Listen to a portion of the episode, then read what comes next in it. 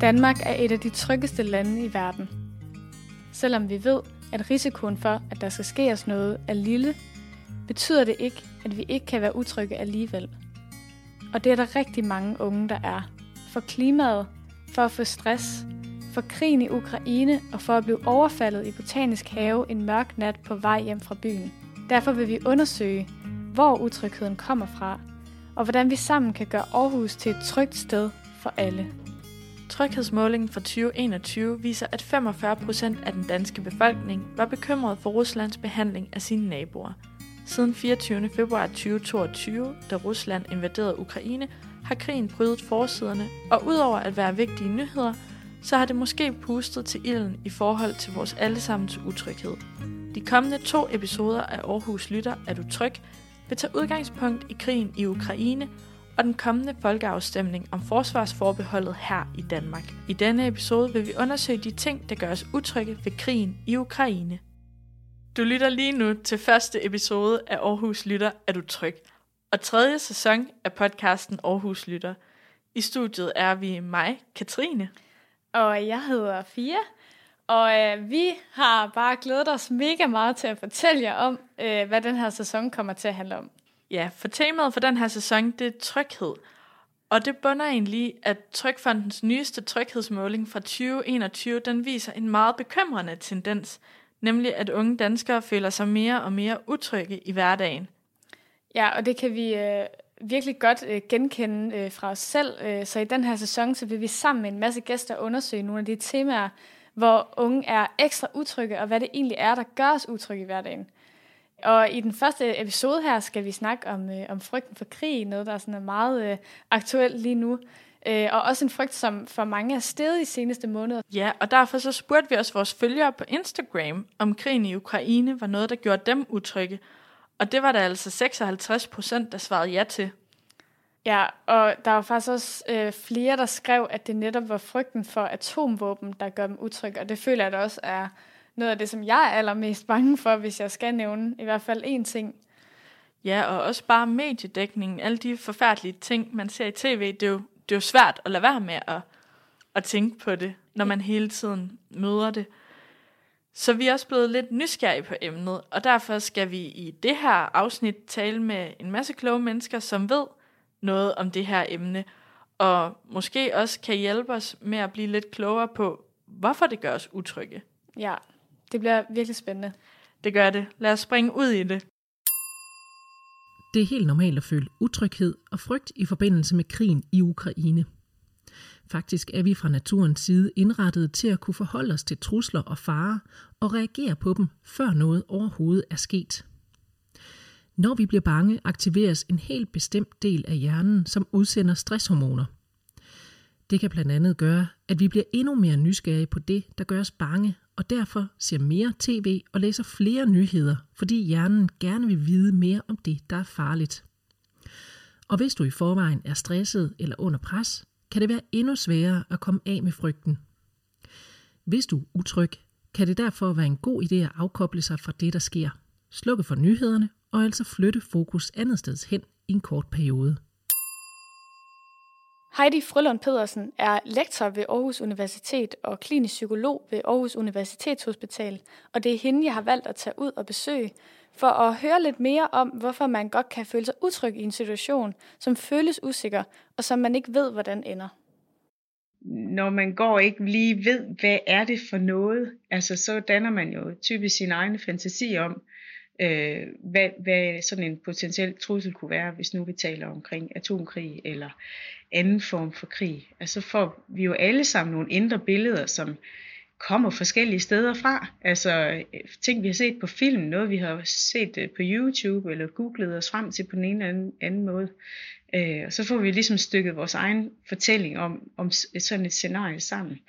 Øh, og, og dybest set, så øh, er, er noget af det, der faktisk kan hjælpe, det er at få øh, rå fakta, øh, og måske nogle enkelte råd om, hvordan vil man forholde sig i sådan en situation. Og det er jo ikke det samme som at sige, at det her det kommer til at ske, men vi ved bare fra andre typer og kriser, at det der med at give enkel rådgivning, øh, som folk kan forstå, også i forhold til adfærd, hvordan skal man forholde sig, det giver altså faktisk en fornemmelse for langt de fleste i forhold til, hvad skal jeg gøre? Hvordan kan jeg forholde mig til det her? Og så prøve at blive opmærksom på, hvad er det egentlig for noget, der er, der er vigtigt for, for ens liv lige nu her. Fordi noget af det, der sådan kan være kendetegnende for, for frygt og angst, det er jo, at man meget kommer til at leve enten i fremtiden, altså med potentielle øh, katastrofescenarier, og det er også mange gange ting, der er sket i fortiden, hvor man kan gå og, og, og tage, tage ting frem igen med, ej, hvorfor sagde jeg sådan, eller jeg skulle have gjort sådan, og så videre, så videre.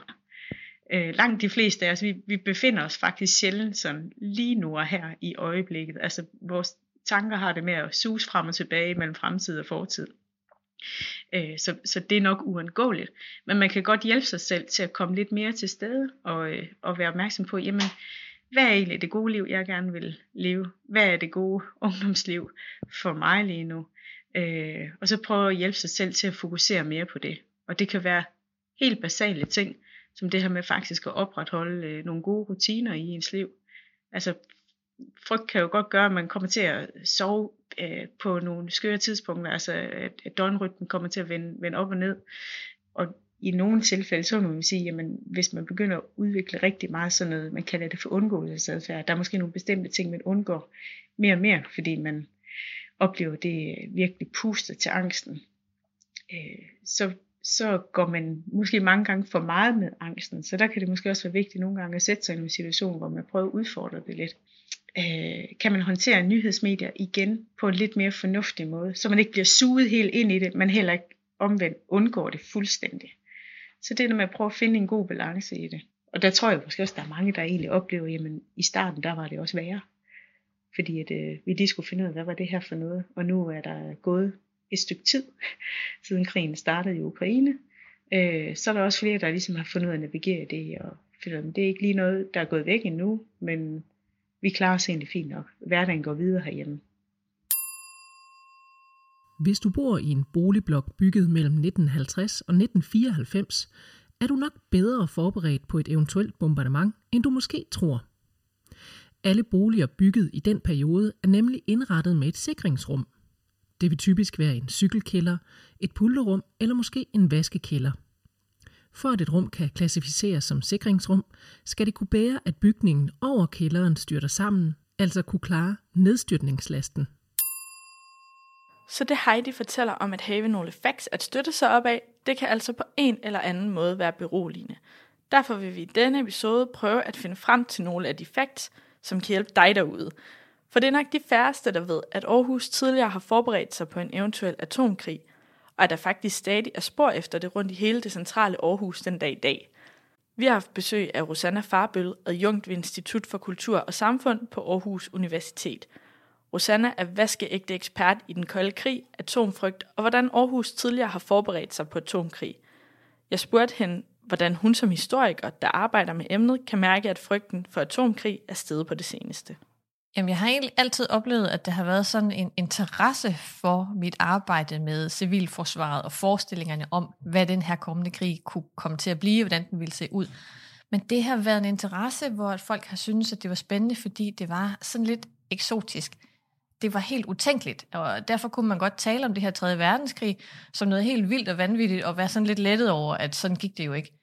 Men i den sidste tid, så har interessen, altså der er lige pludselig kommet en efterspørgsel, hvor jeg før har gerne vil levere en masse, så er der kommet en ekstern efterspørgsel efter det, og det er jo meget journalister. Og de er meget interesserede i ikke bare det historiske perspektiv, altså hvordan så civilforsvaret ud, hvad var beskyttelsesrummenes funktion, hvornår de byggede, men meget mere i, de ser det sådan aktuelt, altså kan vi bruge dem i dag, og hvor mange er der nu, hvor mange er der plads til, så fokus har ligesom ændret sig fra, at det var et historisk spørgsmål, til det lige pludselig kan være vores hverdag. Ja, og det er jo også nogle af de ting, som jeg godt kunne tænke mig at høre lidt mere om. Men noget af det, du ved rigtig meget om, det er, hvordan Aarhus tidligere har forberedt sig på atomkrig. Og jeg tænkte på, kan du ikke fortælle lidt om det? Jo, det kan jeg godt. Øhm, Aarhus blev betragtet øh, af NATO som et muligt mål for øh, en, en krigshandling fra Varsava-paktens side. Krige i det 20. århundrede havde vist, at byer kunne blive mål for fjendens bomber, så Aarhus kunne jo også byde sig det som mål, fordi der simpelthen var mange mennesker, man kunne ramme. Så man forberedte sig simpelthen på, at vi kunne blive bombet, eventuelt også med små taktiske atomvåben. Og derfor havde man et civilforsvar, som var forberedt på at kunne slukke omfattende ildebrænde, som kunne komme som et resultat af bomber, som havde opbygget en hel reservevandforsyning på sådan strategiske steder rundt omkring i byen.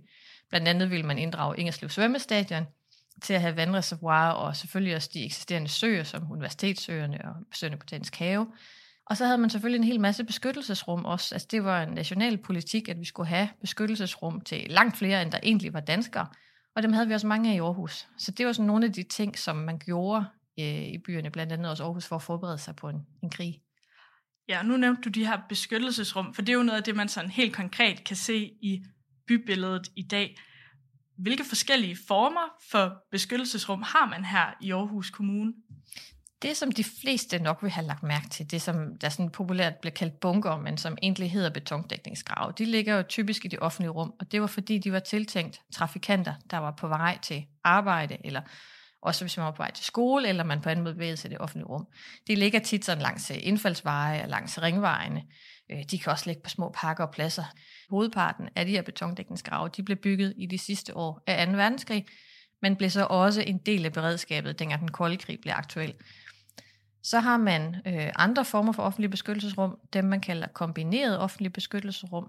Det var faktisk noget, som Aarhus ligesom førte an i øh, at udvikle, fordi man fandt ud af, at det var smart at have beskyttelsesrum, som ikke bare havde en funktion i krigstid, men som også havde en funktion i fredstid. Og de var typisk lavet til at være øh, parkeringskældre, der ligger nede under Busgaden i Aarhus, der ligger under Aarhus Lehmanns Allé. Og den sidste kategori, vi har, det er det, man kalder sikringsrum der blev det lovpligtigt i 1950, at hvis man opførte et boligbyggeri til mere end to familier, eller til en virksomhed på mere end 10 ansatte, så skulle man simpelthen lave sikringsrum nede i kælderen, som var rum, man gerne måtte bruge til andre ting i fredstil, cykelopbevaring eller sådan noget, men som i krigstid skulle kunne laves om til et beskyttelsesrum. Så det er ligesom de tre typer, vi har. Nåede man så op til en kapacitet, hvor der vil være plads til alle aarhusianerne? Nej, det gjorde man ikke. Øh, man nåede relativt langt i Aarhus, øh, og det handlede blandt andet også om, at da 2. verdenskrig var slut, og før den kolde krisen for alvor brød ud, der begyndte man i mange øh, byer at nedlægge de her betondækningsgrave. Altså, de lå i vejen for, det var jo en tid med en enorm byudvikling, og også øh, en enorm øh, spring på den her øh, sådan urbaniseringsfront, og også med transport. Altså, der kom jo enormt mange personbiler, og de her betondækningsgrave, de lå simpelthen i vejen. Og så har jeg faktisk også tænkt lidt på, hvordan bestemte man så, hvem der fik en plads i de her beskyttelsesrum, hvis der var noget om det? Altså, var der et bestemt til borgmesteren og byrådet, eller var det bare først til Mølle? Altså, der har givetvis været under rådhuset, for de offentlige institutioner, også skoler og sådan noget, de skulle også have øh, beskyttelsesrum. Men ellers så havde man ikke et system med, øh, hvem der skulle have pladser til. Øh, så var det i princippet først til Mølle. Men som sådan var det heller ikke et problem i civilforsvarstænkningen, fordi man netop overdimensionerede. Det svingede lidt med, hvor stor overdimensioneringen skulle være fra til beskyttelsesprocent på 125 procent af befolkningen til 200 procent. Og hvis man havde levet op til en målsætning, så var det der med, hvem der kom først jo i, i teorien ikke så stort et problem, fordi der ville være så mange ekstra pladser. I praksis når man ikke op på det, og det handler om, at i 70'erne kommer der jo en økonomisk krise, som også rammer de, de offentlige budgetter, og civilforsvaret var jo en post herpå, og derfor så skulle de også bare. Så man stoppede med at bygge beskyttelsesrum i 70'erne, man genoptog det så i 80'erne. Men det civilforsvaret, de så gjorde i sådan lidt stedigt forsøg på at sikre befolkningen, det var, at de fandt på noget, de kaldte supplerende beskyttelsesrum, som var, at man simpelthen optalte alle kældre. Øh, I Aarhus, der optalte man simpelthen alle de eksisterende kældre for at finde ud af, Øh, kunne man lave nogle af dem om til beskyttelsesrum? Altså, hvad skulle der til for at forstærke dem nok, til de faktisk ville du? Og hvis man tæller de her supplerende former for offentlig beskyttelsesrum eller sikringsrum med, jamen så når vi faktisk op på en overdimensionering i Aarhus. Altså, så vil der være plads til alle oceanerne plus en 20.000. Nu fortalte du lidt om ja, de her forskellige former for beskyttelsesrum. Er der møbleret nede i dem? Står der konserves fra 60'erne?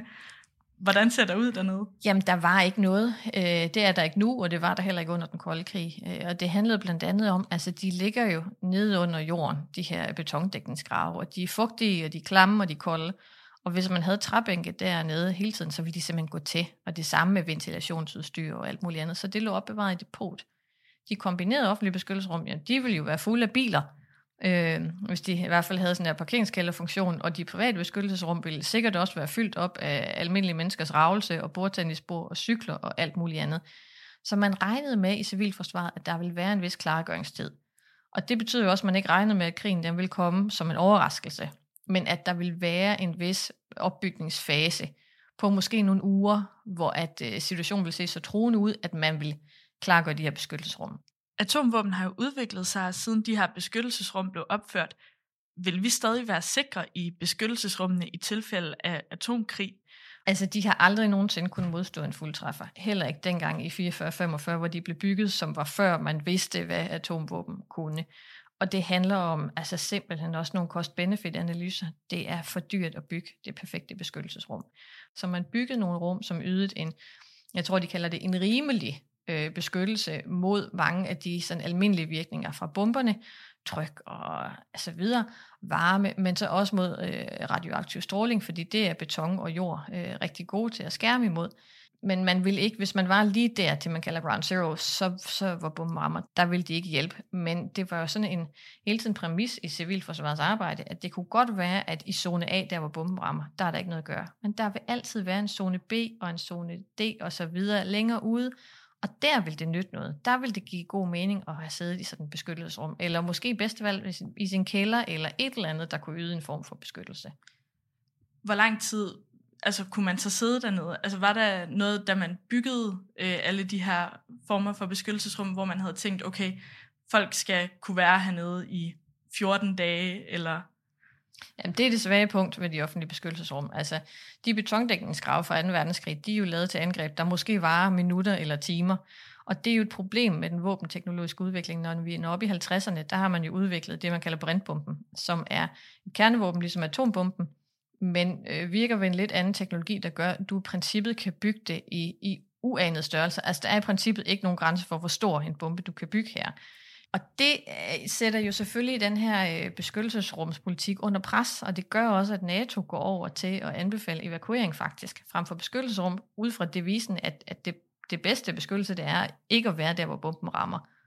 Og det giver rigtig god mening at evakuere i et land som USA eksempelvis, eller Sverige for den sags skyld, hvor der er masser af plads. Det er svært i Danmark, øh, fordi der er ikke ret mange steder at evakuere hen. Øhm, man moderniserer beskyttelsesrummene op i 60'erne. Man skifter trædørene ud med ståldøre. Man forbereder til ventilation og overtryk, sådan så man kan holde radioaktivt støv ude osv. Men det var hele tiden sådan at kildesalen for civilforsvaret, at der var faktisk ikke nogen planer for, hvor længe man kunne blive der. Og noget andet er, hvad sker der så, når man kommer op? Altså, hvad kommer man ud til? Det tog man faktisk ikke rigtig stilling til. Vidste du, at Busgaden Parkeringshus faktisk er bygget som et offentligt beskyttelsesrum med plads til 1500 aarhusianere i tilfælde af krig? Faktisk huser mange parkeringshuse og offentlige bygninger også beskyttelsesrum, som typisk ligger i kælderen. Den seneste opgørelse fra Beredskabsstyrelsen fra 2002 viser, at der i de danske beskyttelsesrum er plads til ca. 4,7 millioner mennesker. Så det centrale Aarhus er fyldt med betondækningsgrave, og dem er jeg altså nysgerrig på. For hvordan ser sådan en betondækningsgrav rent faktisk ud? Kan man selv komme ind i dem? Hvad bliver de brugt til i dag, og bliver de overhovedet vedligeholdt? Derfor har jeg skrevet til vores kollegaer Sten og Peter fra Teknik og Miljø i Aarhus Kommune, som har ansvaret for betondækningsgravene. Så lyt med nu, når fire af jer sammen med Sten og Peter besøger en betondækningsgrav ved Jysk Vedløbsbane i Aarhus.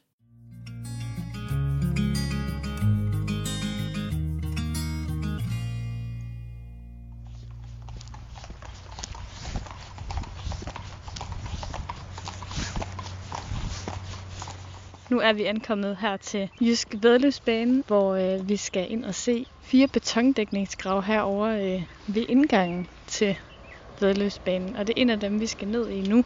De er øh, dækket af nogle betonkapsler, øh, som ser ret tunge ud, og det er også derfor, vi har fået assistance til at få dem op, så vi kan komme ned i en af dem. De er øh, aflange og ja, dækket med, med en masse mus og, øh, og græs, men man kan altså godt få øje på dem alligevel, fordi de troner ret godt op over landskabet. Og det her det er så bare en af de steder, hvor der ligger de her betondækningsgrave. Øh, her er der fire, og nogle steder er der kun én. Men de er altså ret synlige, hvis man lige, øh, hvis man lige kigger efter. Katrine, du ved jo en ting eller tusind om historie. Jeg har jo øh, læst historie, og jeg har bare glædet mig helt vildt til, at vi skulle ned og se de her betondækningsgrave, for jeg synes, det er så spændende. Og jeg er så glad for, at øh, vi får lov til det. Jeg er lidt spændt på, hvor, altså, hvor, hvor småt der egentlig er dernede.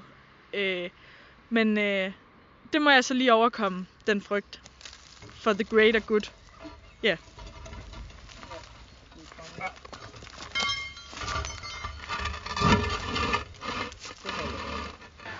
Øh, så det vi plejer at gøre, når vi har, er inde, eller Peter har er ved ind, der er, der er at holde låget.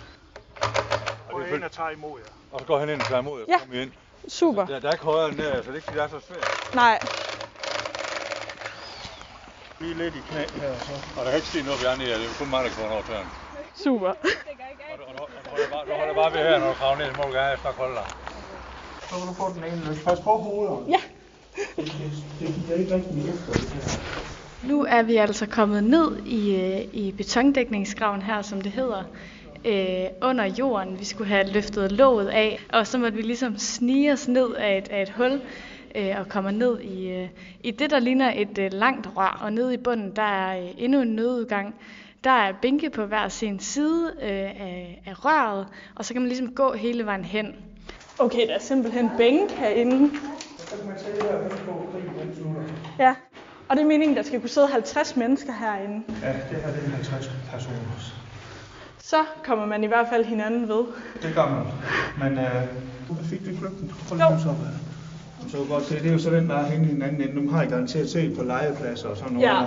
Så er det sådan en firkantet klods, man lige kan smide et stykke ispapir ind af, du ved godt. Som, Ja. Sådan er det mange steder, ikke også? Og så får du sådan en snabel op. Men det er jo for cirkulationens skyld, og for at man kan komme ud den anden vej, hvis nu hullet i den anden ende er lukket. Hvad med sådan noget øh, som toiletter? Det findes ikke. Det findes ikke. Nej. Det kører vi ikke med.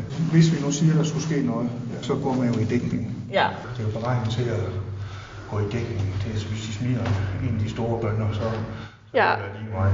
Det er jo mere med granater og den slags. Som, ja. øh, som vi fik fortalt, så er det altså ikke til længere ophold. Det er kun lige, hvis, hvis bomberne falder. Men altså, det er jo ikke ligefrem hyggelig stemning. Der er, jo, der er jo bare to bænke.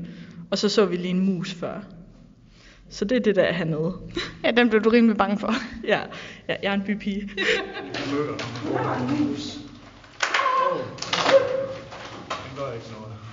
Og Hvad, hvad vil du tænke om at, om at sidde hernede i et par timer?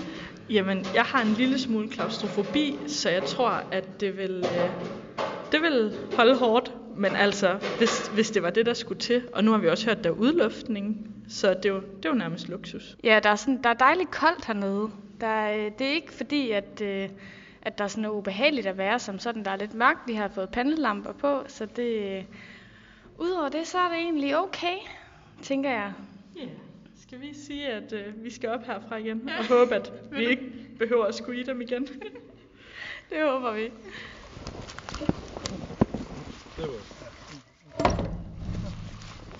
Det gik. så. Men hvem er det, der står for at vedligeholde det? Så nu var det jo jer, der lukkede os ind. Jamen, der er ikke nogen, der vedligeholder dem. Nej. Der er ikke planlagt vedligehold på det. Det er jo ikke værst, fordi er ikke, man har ikke troet, at, at der skulle bruges til noget. jo. Nej. Det er jo først nu, snakken er kommet på grund af krigen i, Ja. i Europa. Ikke? Så, så der er ikke noget vedligeholdelse på det. Peter og mig, vi kører rundt og kigger på det, hvis der får nogle anmeldelser om, at der var indbrud i dem, eller de lårene, de faldt fra hinanden. Et eller andet, der er sket med dem, så kører vi ud og kigger på dem. Og så kigger på en, så tager vi dem ved siden af og kigger på dem også, Ja. hvis vi kan komme ind i dem. Det er ikke alle, vi kan komme. Nogle de er dækket til fuldstændig jord, så vi ikke kan komme ind i dem. Ja. Nogle er vokset til i træer, så vi ikke kan komme ind i dem. Ja. Dem, vi kommer ind i, dem tager vi dem ved siden af. Det er primært herinde sådan i det centrale Aarhus, at Nej, der... nej, det er det ikke. Det er helt store Aarhus. Vi er, vi er også ude i Hasselag og Nå, altså, Tilstrup, Rigskov og Skoven og ude i EO. Og, så vi har, vi dækker hele Aarhus. Ja. Ved I, hvad for en, der er tættest på jer? Nej, men det er ikke beregnet til os. Nej. Det er ikke beregnet til, det er ikke beregnet til den, vi bor her. Nej. Det er til beregnet til den trafik, der er. Nå, okay. Er alle, alle beboelsesejendomme før 94, der skulle der være dækningsgrav, øh, beskyttelsesrum i kælderen. Mm. Og der er så alle, alle kommunale bygninger, så alle lokalcenter, plejehjem, der omkring, der er beskyttelsesrum. Så er du hjemme, og der sker, så ned i kælderen, så skal der beskyttelsesrum der. Mm. Så det er beregnet til dem, der kommer kørende en bil, de smider Ja. bilen, og så render de ind her og gemmer sig. Altså nu er der jo mange, der snakker om sådan noget med atombomber og sådan noget. Mm. Men der er de her simpelthen helt... Øh, altså det er kun de til, skulle, hvis de, det er de, bomber. skulle, de skulle gå holde til strålningen. Okay. Det, det kræver vist bare noget med en... Nu er jeg jo ikke ekspert for det, men det er vi har læst mig til, der skulle være 3, mellem 60 og 80 cm jord over. Det skulle være nok til at tage det værste stråling. Det rør, du ser dernede med sådan en stus på, der, der skal koble ventilationsanlæg til, så man manuelt kan pumpe nyt luft ned. Men det er logisk, de våben, vi bruger i dag, vi ser med fuldtræffer, så er det jo så er det bare i stor øer. ja. Så er det, så er det jo Så opdager vi heller ikke noget skængel. nej, nej, nej. så er det hurtigt overstået. Det var bare mega spændende at være nede og se, øh, og Sten og Peter, som vi havde med, var virkelig gode til at fortælle om det.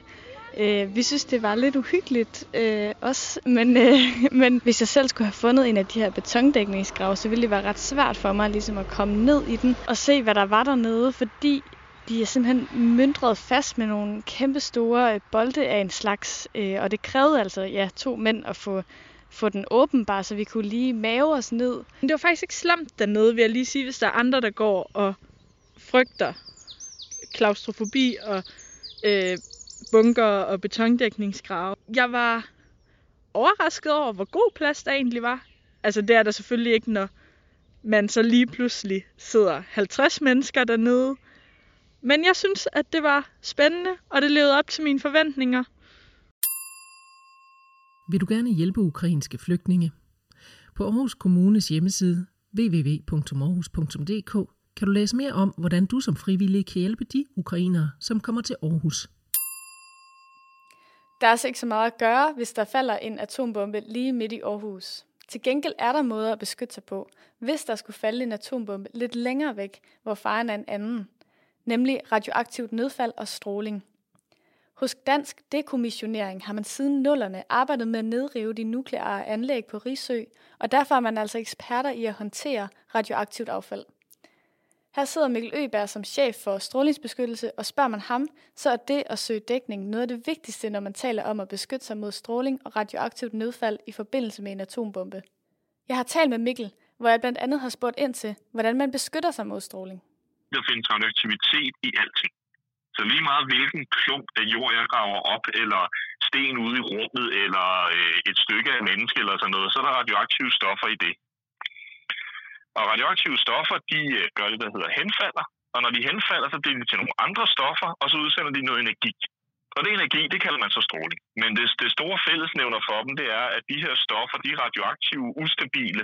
På et eller andet tidspunkt, så bliver de dannet om til noget andet. De henfalder, de går i stykker, de går videre på deres rejse til at blive et nyt stof. Og derude skal de af med noget energi, og det gør de så i form af stråling. En atombombe er jo bare en måde, man har prøvet at få rigtig meget bang på rigtig lidt plads. Mm. Så en, en atombombe øh, synes man er en god bombe, fordi på nogle få øh, 100 kilo, der kan man få rigtig meget sprængkraft. Man er sådan set ikke interesseret i at lave en masse radioaktivitet eller en masse stråling. Det prøver man at minimere i designet, fordi det spild af energi, det man gerne vil have, det er en trykbølge og en varmebølge. Mm. Så som bombe, så prøver man faktisk at sørge for, at den udsender så lidt stråling som muligt, fordi det kan man ikke bruge til at øh, lægge byer øde og tømme bygninger og sådan noget, som man gerne vil. Og derfor så er en atombombe faktisk designet til at udsende så lidt stråling som muligt. Fordi så går mest energien til at lave tryk- og varmebølger, og det er dem, der siger bang, og det er dem, der laver eksplosionen. Ikke? Lige omkring, der kommer der jo nogle, der kommer der noget stråling direkte. Altså der, der er simpelthen, der bliver udsendt noget stråling lige der, hvor det sker. Man kan så sige lidt groft, at det er så heldigt, at i den afstand, hvor det er relevant, at der er noget stråling, der er varmebølgen så, så, så varm, at øh, folk de forsvinder, og derfor så er det ikke så stort et problem med stråling inden for de par hundrede meter, hvor der er stråling, for der er varmebølgen og trykbølgen så hård, at der er ikke nogen tilbage alligevel, fordi det er en bombe. Men som du siger, bliver der dannet en masse radioaktive partikler, altså radioaktive fysiske små stykker støv og klumper og alt muligt, som så ligger og blæser rundt i luften. Og det er lidt det samme, hvis der er et uheld på et atomkraftværk eller et eller andet forsøgsanlæg. Så er det altid, man kan se det, man kalder skyen. Så kommer der sådan en sky af radioaktivitet op, øh, som hverken lyser eller noget skuffende nok, men det er sådan en klump af partikler, en eller anden sky, som indeholder noget mere radioaktivitet end det omkring, og så ligger det der blæser rundt. Grundlæggende handler det om, at man skal lade være med at være der, hvor den blæser forbi. Okay. Så altså, hvis der springer en atombombe i, øh, i Malmø, og der er stærk vind fra øst, så skal man gå ind dør og lukke sine vinduer. Og når man regner på det her, så er det jo klart, at hvis du har sådan en sky, så vil den jo blive fortyndet rigtig meget. Så det det altid, det er selvfølgelig deponerer det sig på jorden, og noget af det ender i vandet, og det kan man regne på. Men der, hvor de højeste doser, der, hvor den højeste mængde af stråling altid kommer, det er den der skypassage. Okay. Det, er, hvis man ikke, det er, hvis man er udenfor, og dermed får det her drysset ned på sig, eller man sidder med åbne vinduer, så det kommer ind i huset, fordi så ligger man jo og ånder det ind og ud og ind og ud en masse gange. Mm. Hvis man nu øh, befinder sig udenfor, og øh, man kan, det er simpelthen for sent, altså der er noget af det der radioaktivt materiale, der ligesom er faldet ned fra en af de her skyer på ens tøj eller hår, eller altså, hvad skal man så gøre? Så skal man tænke, at det her er ikke anderledes, end hvis det var noget gift eller syreregn, eller det var kemikaliefabrikken ved siden af, der var sprunget i luften, og man havde fået noget støv ned på sig. Så skal man gå ind, gå i bad, skifte sit tøj. Altså, det Ja. stråler kun på dig, hvis det kommer ind i kroppen, eller så lang tid det er i nærheden af dig. Nu ser vi jo, at øh, Sundhedsstyrelsen har indkøbt en masse jodtabletter, og der er simpelthen bare udsolgt på apotekerne. Hjælper det? Det hjælper på den måde, at skjoldbruskkirtlen, den er sådan et lager for jod. Og skjoldbruskkirtlen, den har ikke så meget jod normalt, for vi har ikke brug for så meget. Så en gang imellem, så, så spørger kroppen, skjoldbruskkirtlen, jeg vil gerne have lidt jod, og så smider den lidt jod ud. Hvis den så er ved at have lidt tomme lager, så gemmer den lidt af det jod, der kommer ind. Men hvis der kommer rigtig meget jod ind, for eksempel hvis du er udenfor, eller hvis der lige pludselig kommer sådan en skypassage fra et atomuheld, hvor der er rigtig meget jod i, Mm. så tænker skjoldbruskkirtlen lidt, hey vent, der er lige pludselig rigtig meget af det her. Det er sgu meget godt at have til en rainy day, og så skynder den sig gemme rigtig meget af det, meget mere end den plejer. Så hvor meget skjoldbruskkirtlen gemmer, er ligesom afhængig af, hvor meget den ser. Mm. Og derfor, hvis du spiser en jodtablet, inden du bliver udsat for den her sky, Mm. så tænker, jod, så tænker skjoldbruskkirtlen, åh, oh, der var en jodtablet, der går nok meget jod i blodet lige pludselig. Det er der nok en grund til, og så fylder den hele den her skjoldbruskkirtel op med det her jod, der ikke er radioaktivt. Mm. Hvis du så er udenfor i skypassagen, så kommer der noget radioaktivt jod ind i kroppen, men så siger skjoldbruskkirtlen, nej, nej, jeg har allerede fyldt op, og så smider den det ned i urinen, og så bliver det ikke gemt i kroppen. Okay. Det, der er jo lidt af problemet, det er, at man skal ligesom have den her jodtablet, inden skyen er opset. Og det har man måske nogle timer til. Det giver ligesom kun mening, hvis du forventer, at du vil blive udsat. Fordi hvis du går indenfor og lukker døre og vinduer, så mens den passerer den her sky, og så, får man jo, så vil man jo lukke ned og sige, der kommer nogen og rydder op, og så vil så nogen som mig og Beredskabsstyrelsen vil så komme ud og rydde op og vaske af og spule ned og samle vand sammen og sige, nu har vi gjort så rent vi lige kan, nu må I godt gå udenfor igen. Så nytter det ligesom ikke rigtigt at have fået noget jod der. Så hvis man er sådan lidt, øh, lidt utryg for den her stråling, så kan man måske også berolige sig selv med, at ja, staten har nogle jodtabletter, og det er altså i worst case, at, at det er sådan, Ja, ja, som og så, kan hjælpe en. så, har man også, så har man også følelsen, noget der er meget i emergency preparedness, man taler meget om, det er, øh, det er control. Følelsen af, at man som individ har styr på noget. Mm. Og der, hvor det går galt i beredskabssituationer, det er, når, man, når, når, når befolkningen mister følelsen af kontrol. Altså, jeg tror ikke længere, der er nogen, der har styr på det her. Så begynder folk at træffe meget dårlige beslutninger. Derfor kan man sagtens sige, at jeg har nogle jodtabletter, for så ved jeg, så har jeg i hvert fald gjort et eller andet. Så kan man sagtens regne på, at det kan måske være lidt ligegyldigt, om du ved de her jodtabletter, men de kostede 100 kroner, de holder i en menneskealder, og nu har jeg dem, og så kan jeg sige, at så har jeg gjort et eller andet. Ikke? Det er der ikke nogen skam i. Nej. Jeg har ikke nogen. Jeg har heller ikke Nej. tænkt mig at købe nogen. Det er fordi, jeg, det er, fordi jeg, jeg, jeg kan regne ud, at det for næsten alle kan være ikke så vigtigt. Men ja. vi har selvfølgelig adgang til nogen i det tilfælde, beredskabet starter. Så vil jeg møde op et sted, og så hvis vi skal deltage i det beredskab, der er, så vil vi også indtage dem, fordi det er billigt, og det fjerner stort set risikoen for at få øh, stråling som følge af det radioaktive jod, som vi ved, der er.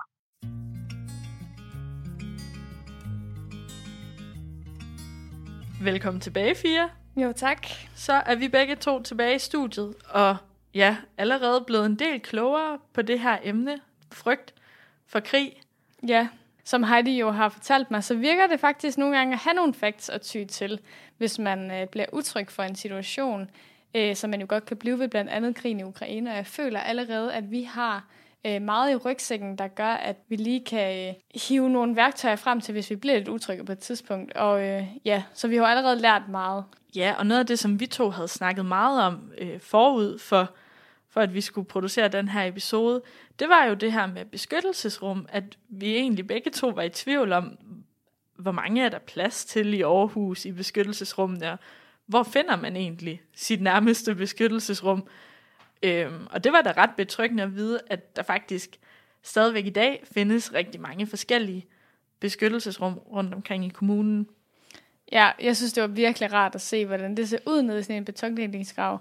Og så vide sådan, at hvis der bliver sprængt en bombe på et tidspunkt, så er der måder, man kan beskytte sig på. Ja, og apropos de her betondækningsgrave, så kan I lytter jo lige smutte ind på vores Instagram-profil, som hedder Aarhus Lytter, hvor I kan se nogle billeder fra vores besøg i betondækningsgraven ude ved Jysk Vedløbsbane. Tak til Heidi Frølund Pedersen, Rosanna Farbøl, Sten Danielsen, Peter Jørgensen og Mikkel Øberg. Og så i næste afsnit, så skal vi blive klogere på, hvad folkeafstemningen 1. juni og forsvarsforbeholdet egentlig går ud på, fordi det er noget, vi begge to øh, er lidt i tvivl om, øh, hvad det egentlig er for noget. Øh, men vi lyttes ved.